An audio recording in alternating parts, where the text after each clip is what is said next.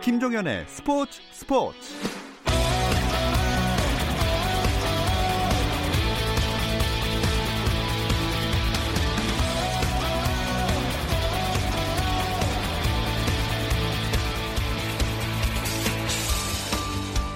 스포츠가 있는 저녁 어떠신가요? 아나운서 김종현입니다. 오늘 하루 스포츠계를 돌아보는 스포츠 타임라인으로 김종현의 스포츠 스포츠 출발합니다.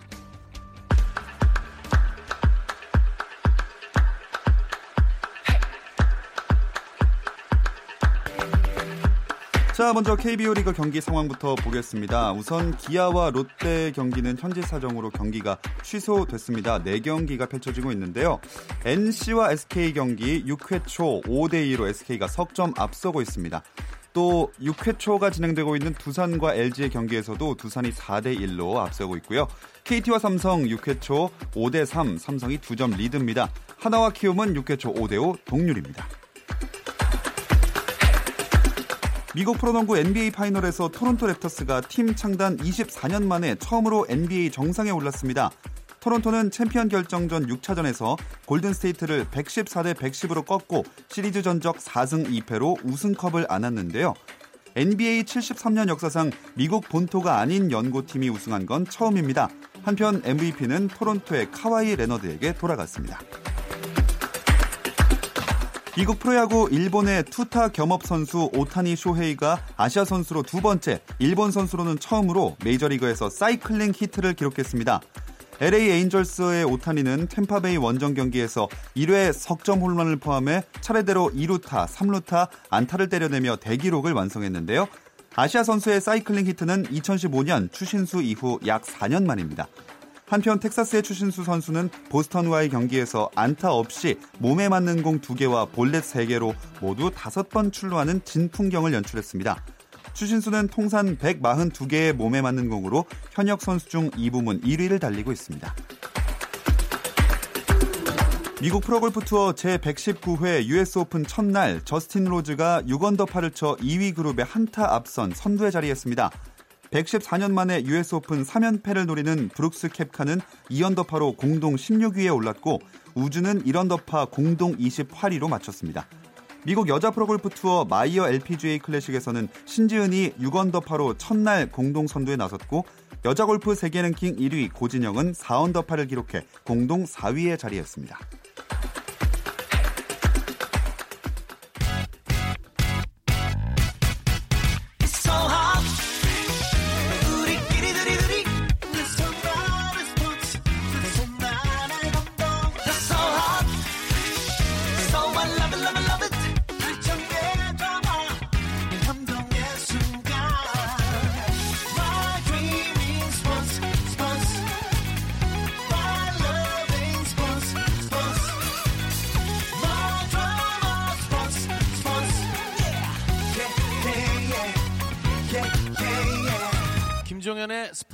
스포츠.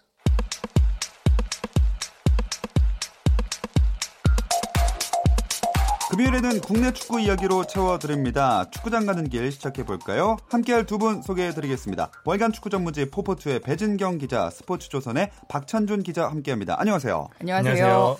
자, 일단 20세 이하 대표팀 이야기를 먼저 하고 싶지만 좀 참아보고 형님들의 6월 A매치 결산부터 해볼게요. 두 분의 총평, 두 경기 총평을 들어볼까요? 어, 저부터 말씀드릴까요? 예, 예. 저는 두 가지가 좀 이렇게 인상적이었는데 하나 전술적인 측면에서는 이제 호주전에서 쓰리백을 활용을 했다는 점인데 뭐 월드컵 예선 9월부터 시작되는데 예선 들어가기 전에 전술적으로 이 쓰리백을 한번 활용을 해봐야 되겠다라는 그 다른 전술을 만들어봐야 되겠다라는 음. 감독의 음. 구상이 있었고 그 전술을 이번 평가전에서는 꼭 한번 활용을 해봐야 되겠다라고 생각을 하고 이제 실행을 했는데 뭐 전에 딱 일주일 전이었죠. 저희가 이 자리에서 그 경기를 보면서 아, 예, 진행을 했던 기억이 나는데 어, 역시 좀 아직은 그 선수들이 완전히 좀 몸에 맞지 음. 않는 옷을 입고 뛰는 것 같은 그런 느낌이었는데 이제 뭐 그런 부분에서 조금 아쉽기는 했고요. 하지만 이제 전술적인 실험을 해봤다는 점에서는 의미가 있었다고 보고 다른 거 하나는 이제 그 선수 활용의 측면에서 사실 그동안 벤투 감독이 선수들을 소집하고 그 경기를 진행하는 걸 보면 선수 활용 풀이 너무 좁았죠. 작다, 어, 예. 좁다 이런 느낌이었는데 이번에 이란전을 통해서 뭔가 그 여론을 의식을 했는지 음. 그에 응답을 하듯이 뭔가 이렇게 계속 선수 교체도 꽤 많았고요. 4명까지 네. 교체를 했고 선발 라인업에 백승호라는 선수를 그 데뷔를 시켰어요. A매치 데뷔를 시키고 뭐 나상호를 선발로 기용을 했다는 점이나 아니면 이제 김승규가 다소 그 경쟁에서 앞서 있다고 보였던 그 골문 앞에 조현우를 다시 세웠다는 네. 점 이런 게 좀 눈에 들어왔습니다. 네, 정말 다양한 실험을 했던 그런 경기들이었는데 박찬준 기자는 어떻게 보셨나요? 저도 비슷합니다. 이 평가전의 취지에 맞게 실험 같은 걸 다양하게 하면서 얻을 거 얻고 뭐 점검할 부분 점검했던 것 같고요. 개인적으로 좀 아쉬웠던 거는 좀 이란전 때 승리를 좀 했으면 하는 좀 바람이 음. 좀 있었는데 왜냐면 저희가 이란을 못 이긴 지 굉장히 오래됐잖아요. 앞으로 또 최종 예선도 남아 있고 음. 언젠가 만날 팀이었는데 이란이 사실 과도기에 있는 팀이었기 때문에 우리가 충분히 잡을 수 있는 상황이었음에도 불구하고 이기지 못한 건 좀 아쉬웠고요. 음. 손흥민 선수 계속 뛰게 하면서 사실 손흥민 선수가 내년에 이제 군 기, 초 군사 훈련을 받아야 되는데 그때 네. 이제 2차에선 몇 경기 정도는 뛰지 못하는 상황인데 그거에 대비한 플랜 B를 한번 좀 시험해 볼 수 있는 기회도 분명히 있었는데 그걸 하지 못했던 음. 점 그리고 좀 황인범 선수 약간 부진했는데 그 카드도 실험하지 못했던 점 음. 그 부분은 조금 아쉬웠던 것 같아요. 네. 뭐 아쉬웠던 점도 있지만 그 선수들 한 명한 한 명을 살펴보면 진짜 성과들이 분명히 있었던 A 매치였던 것 같아요. 뭐 성과라고 하면 전 또 황의조를 빼놓을 아, 수 없을 네. 것 같은데 황의조 선수 이번 시즌 그러니까 작년 시즌 특히 9월 이후 그러니까 아시안 게임에서 금메달을 딴 후에 뭐 대표팀에서든 소속팀에서든 굉장히 골을 좀 폭발적으로 넣으면서 시즌 막판에 그 임팩트가 굉장히 강했는데 음. 이번 시즌에는 10경기에서 아직 두 골밖에 못 나왔거든요. 네. 소속팀에서. 그래서 뭐 좀 떨어진 거 아니냐라는 그런 말들이 있었는데 그런 우려를 잠재우며 이번에 A대표팀에서 두 경기에서 연속으로 골을 넣었는데 그 골 장면이 굉장히 좀 굉장히 감각적이고 좀 수준 높은 장면들이 나왔잖아요. 네. 그래서 아, 역시 또 황희조는 벤투 감독과 좀 잘 맞는구나 이런 네. 생각이 좀 들었습니다.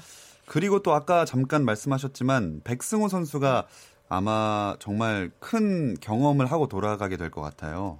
이 호주전에서 가장 그 경기가 부진했던 이유 중에 하나가 사실 중원 플레이가 음, 네. 부재했다는 부분이었는데 그러면서 은퇴했던 기성용 선수에 대한 향수가 굉장히 컸는데 이란전에 확 달라졌던 이유 바로 이 백승호 선수의 활약이었거든요.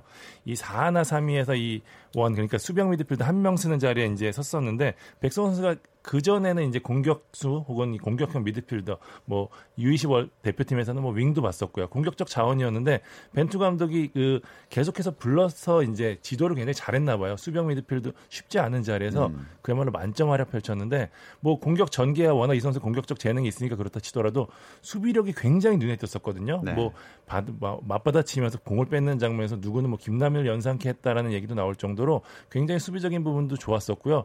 아무래도 이제 이 자리에서 굉장히 잘 잘했다는 거는 향후 이제 기성용 선수 대체자 계속해서 우리가 이제 어, 그 문제로 안고 갈 수밖에 없는 네. 부분이었는데 백승호 선수가 등장하면서 우리가 해법에 대한 좀 답을 찾았고요. 펜투 감독 역시 이제 원하는 것을 잘 보여줬고 어린 선수가 이런 경기력을 보여줘서 만족스럽다라고 음. 칭찬을 아끼지 않았습니다. 네.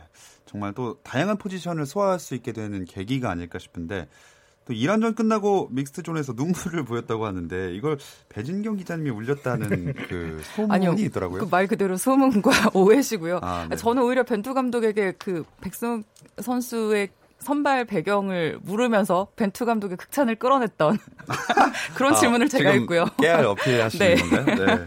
그, 그 울었던 이유를 어, 확인을 해보니까 이제 백승호 선수가 선발 라인업에 들었다는 소식을 어머니한테 가장 먼저 전해드렸는데 어머니가 너무 기뻐하면서 눈물을 흘렸다를 음. 얘기를 하면서 본인도 같이 울컥 하더라고요. 음. 근데 이제 아무래도 아직 어린 선수이다 보니까 울컥하는 순간 그 지나간 시간들이 막 스쳐가면서 감정이 좀 통제가 안 됐던 네. 것 같아요. 정말 아기처럼 울더라고요. 그래서 어. 보는 입장에서 조금 짠했는데 사실 백승호 선수가 바르셀로나 유스팀에서 성장을 하면서 굉장히 주목을 많이 받았는데 이제 프로 진입을 앞두고 어 뭔가 이제 경쟁력을 조금 상실했다고 봐야 되나? 그러니까 출전 음. 기회를 제대로 받지 맞, 못하면서 뭐 임대로 뛰기도 하고 여러 과정을 거치면서 이 선수가 마음고생이 좀 심했고요.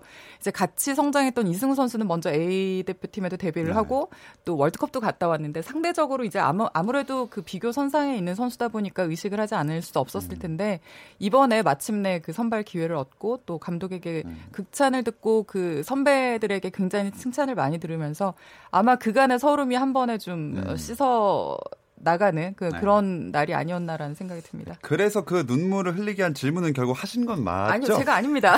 저는 우는 현장을 목격했을 뿐입니다. 아, 알겠습니다. 네. 네. 확인할 수 없으니까 일단 넘어가겠습니다.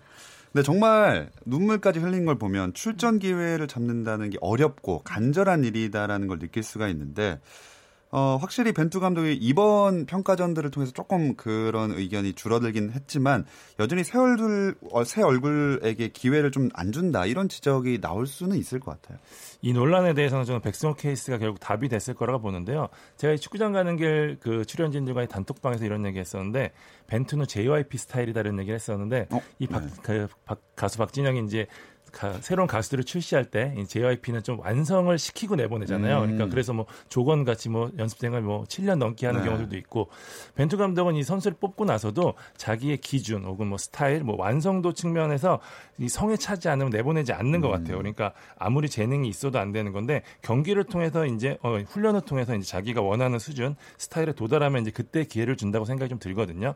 그러니까 이제 안 쓸 거면서 왜 자꾸 뽑냐 이런 얘기 하는데 이게 제가 볼 때는 그래요. 벤투는 자꾸 뽑아서 훈련을 통해서 이들을 테스트하고 만드는 과정을 하고 있었던 거죠. 그러니까 음. 일종의 incubating을 한 건데 그러니까 꾸준히 받, 부름을 받았는데 이제 뛰지 못하는 선수들 같은 경우에는 그 incubating 과정을 하고 있다라고 우리가 좀 해석을 하면 될 것 같아요. 선수들 역시 최근 인터뷰를 보면 그런 얘기들을 그 강조를 하고 있거든요. 그러니까 그렇게 생각하시면 네. 될것 같아요. 좀 장기적인 관점에서 살펴보면 음. 지켜보면 될 것 같습니다.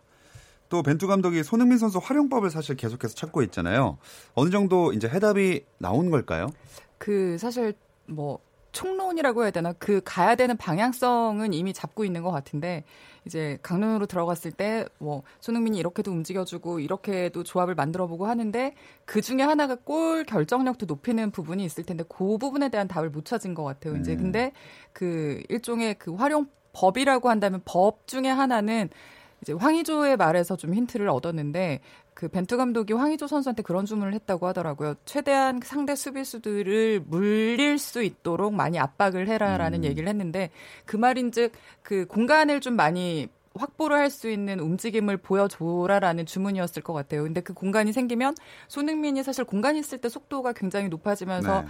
그 장기가 많이 나오는 선수잖아요. 그런 식으로 좀 어떤 협업을 기대를 했던 것 같은데 뭐 황희조 선수 그 본인이 골을 넣고 또 그런 움직임을 많이 보이기는 했지만 상대적으로 또 이란이라든가 호주에서는 손흥민에 대한 견제가 굉장히 좀 심했기 때문에 손흥민이 결정적인 장면을 만들어내기는 조금 음. 어려웠던 부분이 있고요. 아마 이 부분이 앞으로 좀 계속해서 좀 다듬어져야 되는 내용이 아닌가라는 네. 생각이 듭니다. 지금의 A 대표팀에 이제 또 이강인 선수가 아무래도 언젠가는 또, 또 아무래도 조만간일 것 같은데 들어올 텐데 그러면 더 다양한 전술이 가능해지지 않을까요?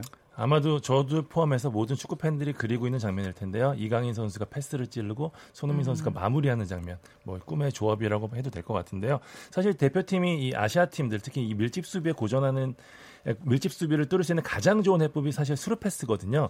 이강인 선수가 이 측면에서 거의 뭐 이번 월드컵에서 보셨다시피 아주 특화된 장점을 지니고 있기 때문에 네. 이강인 선수 들어오면 아마 그런 쪽으로 우리가 훨씬 더 음. 다양한 옵션을 주지 않을까 생각이 듭니다. 이강인 선수 뭐 얘기를 하는데 그 아까 박찬수 선수가 아, 박찬수 선수 네. 박찬준 네, 기자가 선수님, 예. 네. 박찬준 기자가 그 incubating 얘기를 했는데 그 사실 지난 3월에 이강인 선수 한번 벤투 감독이 발탁을 했다가 네, 그때 뛰게 하지는 않았잖아요.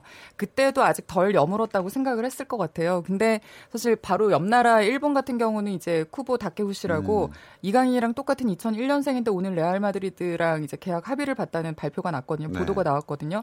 이 선수 같은 경우 벌써 A매치 데뷔를 했어요. 음. 그러니까 사실 이렇게 성장기에 있는 선수들에게는 좀 큰 동력을 줄 수 있을 만한 어떤 그 환경도 좀 필요한 상황인데 아마 이강인 선수에게는 지금 벤투 감독이 좀 한번 활용을 해볼까 하는 그런 시도를 좀 해봤으면 음. 좋겠다라는 생각이 듭니다. 하긴 또 지금 또 20세 이하 월드컵에서 워낙 좋은 모습을 보여주고 있으니까 이제 우크라이나전도 펼쳐질 텐데 아무래도 역시나 이강인 선수가 중심이 되겠죠. 뭐 쓰리백을 저는 써서 이제 맞받아칠 가능성이 높다고 보는데 3호의 전술 유력해 보이고요. 이강인 선수가 역시 최전방에 설 것으로 보입니다. 이강인 선수가 어떻게 사실 우크라이나가 수비가 굉장히 좋은 팀이거든요. 그 팀도 three back을 쓰면서 수비 선수비 후 역습을 티, 펼치는 팀인데 이강인 선수가 얼마나 창조적인 플레이로 그 수비를 뚫어낼 수 있을지가 음. 결국에는 포인트가 될 것 같아요. 네, 이강인 선수의 모습도 궁금하지만 결국에는 정정용 감독이 어떻게 그 전술을 들고 나오고 또 선수를 기용할 것인가 이것도 정말 궁금하거든요. 그렇죠. 3백이어도 352로 썼던 때가 있고 3-4-2-1로 서, 섰던 때가 있고 또 이제 4-2-3-1 포메이션을 준비를 했던 때도 있는데 그 제가 보니까 공통점이 하나가 있더라고요. 눈에 띄는 공통점이 아르헨티나전, 일본전, 에콰도르전 뭔가 좀 승부수가 필요할 때 3-5-2 시스템을 일단은 음. 석, 어, 활용을 했고요.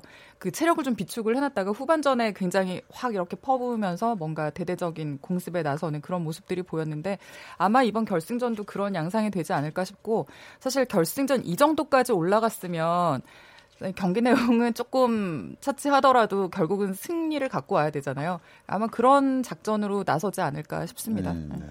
아까 incubating 말씀을 잠깐 하셨는데 저희 청취자 권혁진 님이 incubating보단 출전시키면서 경험치를 늘려야 음. 하는 거 아닌가요? 이런 의견을 주셨는데 저도 뭐 조금씩이라도 출전을 사실 시키는 게 좋다고 생각하거든요. 뭐 어떻게 생각하세요? 큰 틀에선 저도 동의를 하는데 그 뭐 제가 굳이 벤투 감독을 뭔가 이렇게 변호할 생각은 아니지만 벤투 감독의 말은 그거인 것 같아요. 그러니까 벤투 감독이 평소에 하는 얘기가 기자회견이나 뭐 인터뷰에서 자주 하는 얘기가 팬들이나 미디어들은 경기만 보고 평가를 하지만 코칭 스텝은 훈련에서부터 이루어지는 모든 과정이 평가의 기준이 음. 된다라고 얘기를 하거든요. 그러니까 사실 그 평가 기준이라는 게 우리가 눈으로 확인할 수는 없지만 감독이 생각하는 전술적인 가치, 어, 그러니까 가치관이라든지 철학에 이제 맞는 어떤 기준이 있는 것 같고 그 훈련 과정에서부터 어, 경쟁력 아니면 자신만의 확실한 어떤 장점, 특장점을 보여야지 실전에 뛸 수 있는 기회를 주는 것 같아요. 음. 그러니까 뭐 incubating 시스템이라고는 했지만 사실은 그 훈련 과정을 다 지켜본다는 입장이 이제 뭐 박찬준 기자가 얘기를 했던 그 incubating 시스템이 아닌가라는 생각이 음. 듭니다. 확실히 다른 걸 다 차치하고서라도 벤투 감독이 뭔가 뚝심 있는 감독이다라는 거는 참 느낄 수가 있습니다. 음. 다시 20세 이하 대표팀 이야기로 돌아와서 어 우크라이나가 아까 수비적인 팀이라고 말씀을 해주셨는데 주요 선수들 몇 명만 짚어주실까요? 일단 우크라이나 결승까지 올라오는 과정에서 그 중요한 선수가 두 명 있는데요. 일단에는 이 골키퍼 레알 마드리드 소속의 이 안드리 루닌이라는 골키퍼가 있거든요. 이 선수가 어, 수비의 중추라고 보시면 되고요. 그다음에 공격진에는 이 세르히 불레차라는 선수 3골 2도움 기록했고요. 다닐로 시칸이라는 선수가 4골을 기록 중입니다. 우리한테 그나마 호재가 하나 있는데요. 이 헤딩이 뛰어난 핵심 수비수 이 데니스 포포프 선수가 이번 경기 뛰지 못합니다. 아. 이 우크라이나가 수비에 중점을 두는 팀이기 때문에 이 선수의 결장이 굉장히 클 것 같거든요. 우리한테 호재라고 볼 수 있습니다. 심지어 그 선수가 수비수인데 골도 넣었더라고요. 3골이나. 어. 네. 다행이네요. 네. 우리 입장에선 참 다행인데 그렇다면 대한민국과 우크라이나 경기에서 이거 어제도 질문했는데 참 무의미한 것 같지만 해보겠습니다. 누가 우승할까요?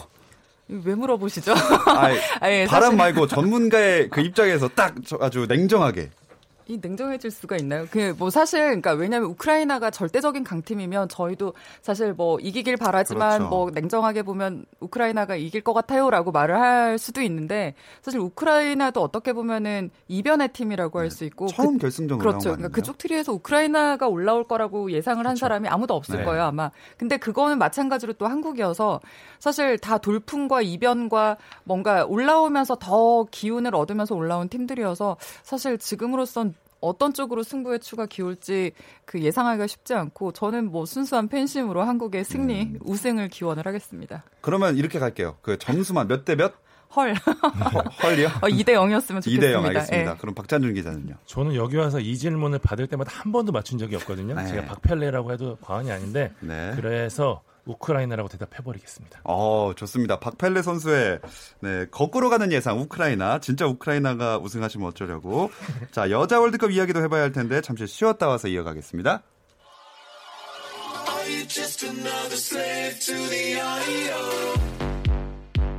국내 유일 스포츠 매거진 라디오 김종현의 스포츠 스포츠. 축구 이야기가 있는 금요일 저녁 김종현의 스포츠 스포츠 함께하고 계십니다. 여자 월드컵은 우리나라의 16강행 가능성이 남아 있는 상황인가요? 아주 산술적으로는 가능합니다. 이제 이번 아, 대회는 각조 1, 2가 예. 네, 16강에 진출하는데요. 3위 6개 팀 중 성적이 좋은 상위 4개 팀이 16강에 오르는데 현재 한국이 나이지리아한테 지면서 이제 2패로 최하위의 자리에 있습니다. 마지막 상대인 노르웨이에 최대한 많은 골차로 이기고 나이지리아가 프랑스에 지면 가능합니다. 이렇게 되면 이제 한국, 노르웨이, 나이지리아가 이제 모두 승점 3이 되는데 골득실에서 이제 한 팀이라도 제쳐서 3위가 되면 아주 신락 같은 아. 희망이라도 아. 예, 살릴 수 있습니다. 참 듣기만 해도 정말 정말 정말 신락 같은 희망이라서 좀 아쉬워요. 사실 왜냐하면 황금 세대잖아요. 마지막 월드컵이라서 뭐 힘들겠지만 좀 기대를 했는데 어쩔 수 없게 이렇게 돼버렸네요. 이게 사실 황금 세대라고 하는 게 그 17세 월드컵에서 우승을 했던 뭐 여민지라든가 이금민 이런 선수들이 있고 20세 월드컵에서 그 3위를 했던 지소연 뭐 이런 선수들이 있기 때문에 굉장히 이 세대가 그러니까 세계 무대의 정상에 한번 서봤던 경험이 있는 선수들이 그리고 지소연 같은 경우는 지금 굉장히 여자 축구 사상 최고의 어떤 네. 그 활약상을 보이고 있는 절정의 선수이기 때문에 이 선수가 절정했을 때 만들어낼 수 있는 최상의 구성이 아닌가라는 생각이 들었는데 사실 앞에 두 경기가 너무 무기력하게 어, 이럴 음. 수가 있나라는 생각이 들 정도로 그러니까 과거 뭐 제가 그 시절을 다 생생하게 기억하는 건 아니지만 86년도, 90년도 이럴 때 월드컵은 생생하시지 않으세요? 아, 네, 아니 아니고 전혀 아니고요. 아, 예, 예. 그때 월드컵은 사실 한국이 나가면 뭐 아르헨티나 이런 팀 상대하면 굉장히 좀 전력차도 크고 주눅 들었던 선수들이 많잖아요. 네, 생생하시네요. 아니, 저도 어르신들께 전해드리는 아, 네. 그래 그 지금 여자 축구가 상대하는 팀들과 전력차가 그 정도 수준이 아닌가라는 생각이 음. 좀 들어서 안타깝기도 하고 어쨌든 마지막 경기까지 때까지 좀 할 수 있는 최선을 다해서 희망은 아직까지는 있으니까 네. 포기 안 했으면 좋겠습니다. 네. 정말 어렵겠지만 뭐 열심히 하고 승리를 해서 참 좋은 결과를 가져올 수 있으면 좋겠습니다. 그렇지 않더라도 정말 최선을 다했으니까 박수를 보내주고 싶네요. 그나저나 이번 주 주말이 지나가면 이제 그 우리 축구 기자분들은 조금 이제 잠도 자고 쉴 수 있겠네요. 잠은 이제 푹 잘 수 있을 것 같은데요. 네. 이제 K리그 다시 시작하니까요. 음. 저희 이제 현장 나가서 이제 또 취재해야죠. 음. 하긴 저희가 K리그를 또 한동안 얘기를 안 했던 것 같은데 K리그 원 팀 순위 어떻게 되나요? 네, 일단 저도 오랜만에 봤습니다. 네. 전북, 울산, 서울이 이제 다 모두 이 세 팀이 승점 30점을 넘어서 1, 2, 3위에 지금 랭크가 되어 있는데 한 경기만에 이 순위가 뒤집힐 수도 있거든요. 그러니까 선두 싸움이 지금 좀 치열한 상황이고요. 음. 그다음 대구, 상주, 강원 순으로 6위 안에 이 세 팀이 들어 있는 상태입니다. 그리고 7위는 포항, 8위 수원, 9위가 성남이고 경남, 제주, 인천 이 세 팀이 승점 10점으로 바닥권을 지금 음. 어, 앞서거니 뒤서거니 하면서 형성을 하고 있는 상황입니다. 네, 뭐 일단 서울 얘기부터 해보자면 참 16라운드가 중요한 상황인데 수원이랑의 슈퍼매치가 기다리고 있네요. 개인적으로는 이제 월드컵 우승을 하고 이 경기에 이제 구름 관중이 모여가지고 아마 축구의 음. 봄이 제대로 왔으면 하는 좀 그런 생각도 있는데요. 지난번 맞대결에서 굉장히 재미있는 공격 축구 양 팀이 하면서 좋은 축구 했었거든요. 이번에도 양팀 감독이 이제 그런 약속들을 했는데 슈퍼매치가 확실히 최용수 감독이 돌아오면서 좀 붐이 붙는 것 같아요. 미디어데이 때 해도 재밌는 얘기도 많이 나오고 하는데 일단 이제 양 팀이 라이벌다운 경기를 했으니까 이번 경기도 좀 기대가 큽니다. 네. 음, 지난 5월 5일 어린이날 대결을 했었죠. 그때 경기는 좀 어땠었나요? 그때 1대 1이었는데 굉장히 이때도 굉장히 좀 극적인 승부였던 게 서울에서 수원으로 이적했던 대안이 선제골을 넣었는데 음. 박주영이 경기 종료 직전에 동점골을 아하. 넣었거든요. 그러니까 굉장히 어떤 상징적인 두 그러네요. 인물이 예, 골을 주거니 받거니 했고 박찬준 기자가 최용수 감독을 언급했는데 역시 박주영을 살려놓은 감독이 박, 음. 최용수 감독이거든요. 네. 그래서 사실 굉장히 이번에도 좀 치열한 승부가 예상이 되고요. 최용수 감독이 어제 재밌는 말을 했던 것 중에 하나가 이제 조, 그 FC 서울 소속 선수인 조영욱이 지금 네, 20세 월드컵에 맞아요. 가 있잖아요. 근데 이제 뭐 이강인 선수, 뭐 조용 선수 이런 선수들에 대한 얘기가 나왔는데 결국 최용수 감독이 여기는 너 없어도 잘 돌아가니까 어, 거기서 그 열심히 해라. 네. 역시 그 뭔가 이슈를 만들어내는 감독이라는 어, 생각이 들고 지금 그 예매표랑 이런 거를 좀 확인을 해보니까 내일 모레 경기에 한 4만 이상의 관중이 들어찰 것 같다는 음. 같다고 이제 구단 관계자가 얘기를 하던데 이런 분위기를 여러분이 같이 즐기셔야 돼요. 네. 한번 꼭 한번 방문을 해보셔서 어, 예, 경기를 네. 현장에서 한번 즐기면서 좀 재밌는 어떤 경험들을 해보셨으면 좋겠습니다. 네, 진짜 축구 팬들 입장에서는 워낙 볼 경기들이 많은 요즘이니까 그 쭉 이어서 함께 또 직관도 가주시면 좋을 것 같네요. 일단 또 이날은 상주와 제주 경기도 예정돼 있고 또 서울 좀 견제해야 되는 전북이랑 울산은 토요일에 경기가 있네요. 네, 울산이 이제 포항과 동해안 더비를 토요일에 치르고요. 전북 같은 경우는 인천과 맞부딪힙니다. 이 동해안 더비 지난 첫 번째 맞대결이 정말 재밌었거든요. 저는 올 시즌 최고의 경기라고 음. 손 꼽고 있는데 워낙 신진호 선수 골 넣고 뭐 이렇게 맞받아지면서 포항이 승리를 거뒀었는데 울산 입장에서는 선두권을 계속 유지를 해야 되고 포항은 순위를 올려야 되고 울산 같은 경우에는 지난 패배를 소력해야 되고 포항 같은 경우에는 울산을 상대로 또 홈겨 울산 원정에서 승리를 거둔 적이 오래됐거든요. 네. 여러 가지 이슈가 맞물려 있으면서 또 한번 재밌는 경기를 예고하고 있습니다. 자, 그리고 또 동해안 더비가 슈퍼매치 전날 열립니다. 네, 지금 얘기했던 그 울산과 포항의 경기가 동해안 더비로 아주 치열하게 열릴 네네. 예정이고요. 제가 좀 관심 가는 거는 내일인데 네. 어, 저녁 7시에 열린 인천대 전북 아, 경기입니다. 네네. 이게 달리 관심이 아니라 이강인의 스승으로 유명한 유상철 감독이 인천 감독으로 아, 있는데 맞아요, 맞아요. 이 감독이 지금 뜻밖의 유명세를 등에 업고 전북이라는 강팀을 잡을 수 있을지. 현재, 네. 네, 그러니까 난 이강인 스승보다 인천의 감독이다. 이걸 아. 좀 증명할 수 있을지. 어마어마한 취재 전쟁을 예고하고 네. 있습니다. 지금. 그렇죠. 그 원래는 이강인 선수가 결승전에 가지 않았다면 그 인천 유나이티드 방문을 해서 유상철 감독과 만난다고 했었는데 아쉽게도 아 아쉬운 건 아니죠 사실 그렇죠. 네, 아, 이- 이런 말하면 안 되지 예. 좋- 좋게 못 오게 됐는데 네. 왔었어도 참 재미있는 장면들이 많이 나왔겠다 싶은 그런 일화가 또 있었습니다 또 성남 경남 대구 강원 경기도 열리죠 성남, 경남 양 팀 다 좋지 않은 흐름이거든요. 그러니까 빨리 순위를 올리기 위해서는 휴식기 때 얼마만큼 준비를 잘했느냐 싸움이 될 것 같고요. 그다음에 이제 대구가 이제 언제나 이 병, 어, 그 홈에서는 굉장히 재밌는 축구를 하거든요. 이번 경기 역시 뭐 강원 최근에 이 병수벌이 자리 잡으면서 좋은 축구하고 있는데 재밌는 시합 될 것 같습니다. 또 다들 A매치 휴식기에 체력을 좀 충전했으니까 활기찬 경기들을 볼 수 있겠다는 생각이 들고요. K리그에 대한 관심이 사실 대표팀 발전으로 이어가는 초석이니까 잊지 않아 주셨으면 좋겠습니다. 자, 오늘 축구 이야기 재밌게 나눠봤습니다. 다음 주에도 재밌는 이야기 기대할게요. 함께 해주신 월간 축구 전무지 포포투의 배진경 기자, 스포츠조선의 박찬준 기자 두 분 고맙습니다. 고맙습니다. 감사합니다.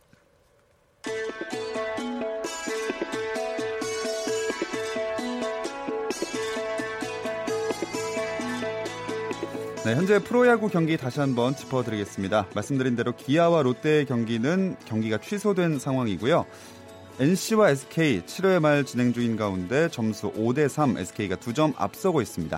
LG와 두산은 좀 차- 차이가 벌어졌습니다. 7회 초 진행 중이고 두산이 7, LG가 1점입니다. KT와 삼성은 꽤나 박빙인데요. 7회 말 5대 4 삼성이 근소하게 앞서고 있습니다. 한화와 키움은 한화가 두 점을 더 뽑아내면서 7회 말 7대 5로 리드를 잡고 있습니다. 자, 이번 주 일요일 KBS 1라디오에서 2019 피파 U20 남자 월드컵 결승을 생중계합니다. 이강인 선수가 활약했던 날아라 슛돌이의 원년 멤버들이죠. 최승돈 아나운서와 개그맨 이병진 씨가 중계하는 again 날아라 슛돌입니다. again 날아라 슛돌이는 오는 6월 16일 새벽 그 0시 50분부터 3시까지 KBS 라디오 마이케를 통해서 만나볼 수 있습니다. 청취자 여러분의 많은 관심 부탁드립니다. 주말 스포츠 스포츠는 9시 20분부터 함께 하실 수 있습니다. 저는 월요일 8시 30분에 다시 돌아올게요. 김종현의 스포츠 스포츠.